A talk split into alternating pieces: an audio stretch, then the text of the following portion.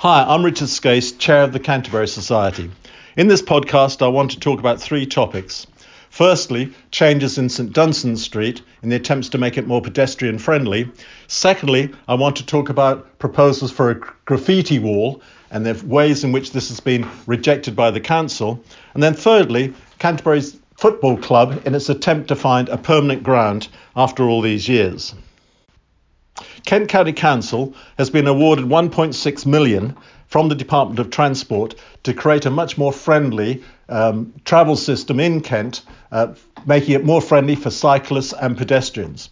And as part of this proposal, and indeed it has to apply these proposals, it has to put these proposals in place within eight weeks in order to have access to £8 million for improvements across the whole uh, of Kent. Now, as far as St Dunstan's is concerned, what has happened so far has been the installation of bollards widening the pavement on the side of Café des Amis. And this makes it, I think, much more comfortable for people walking from the centre of Canterbury uh, to Canterbury West Station. Of course, local traders have, projected, have protested against this on the grounds that somehow this is going to affect their trade. I think um, we need to see how it goes, first of all, before we can make those sorts of generalisations. I also think that we have to come to terms with the fact that towns and cities are really should be given priority to pedestrians over cars.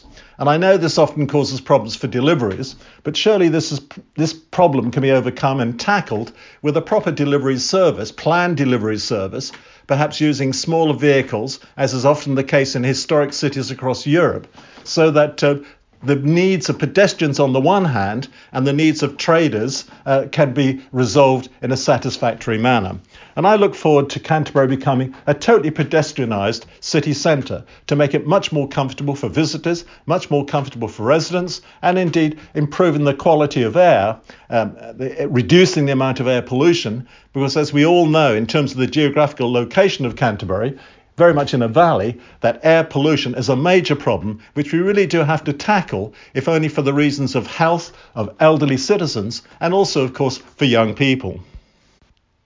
Graffiti has always been a major problem in Canterbury, and it continues to be so. I think it's absolutely dreadful, and it really does give a bad impression to visitors to the city, as well as making it an uncomfortable environment for us residents.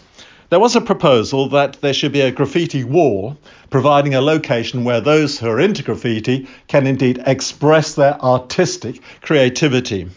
Canterbury City Council has something like 1,600 cases of graffiti since January 2019.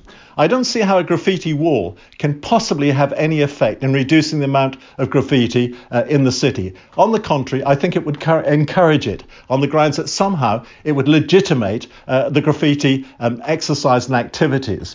Unfortunately, the council, I think, is to be congratulated on the grounds that having a graffiti wall would, in fact, encourage the spread of graffiti rather than to reduce it.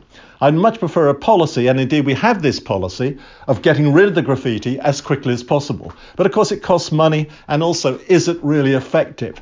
One only has to look at Greyfriars Gardens uh, in order to see how huge amounts of money spent on reducing graffiti in that beautiful area, potentially, um, is destroyed within weeks because it's then replaced by other graffiti. So to abolish or not to uh, agree for there to be uh, a graffiti wall, it seems to me, is a decision in the absolute correct um, direction. And then finally, of course, there is, not of course, but finally, uh, there is the whole issue of Canterbury Football Club wanting to have a permanent home. Um, it was moved from Kingsmead many years ago now, and for the last kind of 10 years or so, uh, it's been looking for a permanent home. And the recent proposal is that somehow this should be located at, Highland Court, where there's been a proposal to have a major development which got rejected by the council a couple of years ago. It seems to me that um, the objections were based on the fact that Highland Court is an area of outstanding uh, natural beauty. And I fully support the rejection of that proposal. But in any case, and this I think is a point that hasn't really been emphasized strongly enough. It's the wrong place for a football ground. Why? Because of issues of accessibility.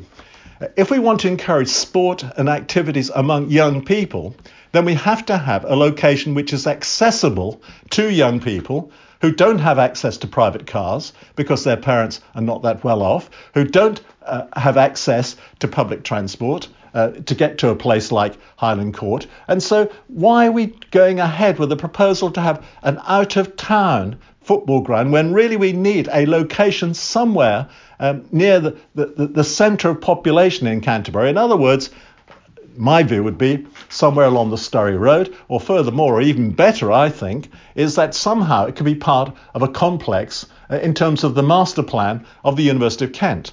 In the United States, colleges have football clubs, they have soccer clubs, they have um, rugby, they have um, also baseball, they have a whole range of activities which, have, which are open to access uh, by their local communities.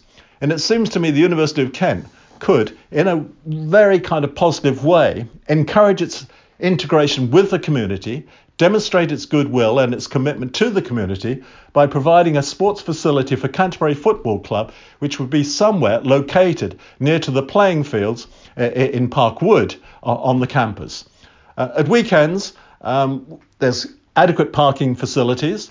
And also, of course, we're not talking about, and this is where we get the fear when you have discussions about the location of football grounds. People instantly think in terms of thousands of spectators. They think in terms of, they have this image of spectators as at Chelsea or Tottenham, you know, 50,000 spectators, 70,000 spectators at Tottenham.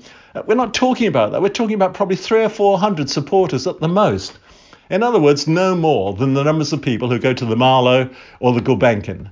And the parking facilities are there, uh, the, the social facilities are there. Why we can't tag on to those social facilities on the university campus at the sports field, I don't really understand. It's on a cycle route, it's on a bus route, it's on a walking route, and therefore ideal for young people, uh, for children from less wealthy, less affluent families to engage in a sporting activity. Whereas at Highland Court, it's absolutely hopeless. It's hopeless from a transport point of view, and it makes absolutely no sense in having a policy that encourages young people to get engaged in healthy, active sports. No wonder we have a problem of obesity among young people, and this really is not going to tackle the problem by having a, a sports facility, by having a football ground out at Highland Court. It's, it's, it's inaccessible rather than accessible. Well, I'm Richard Scase. I'm chair of the Canterbury Society. Please join the Canterbury Society. Everyone is welcome. Go to our website at www.canterburysociety.org.uk. Anyway, that's the end of my podcast for, for, for, for this particular issue of Canterbury News. Uh, it's gone on for about eight minutes. I apologise for that because normally I like to keep to a limit of about three minutes.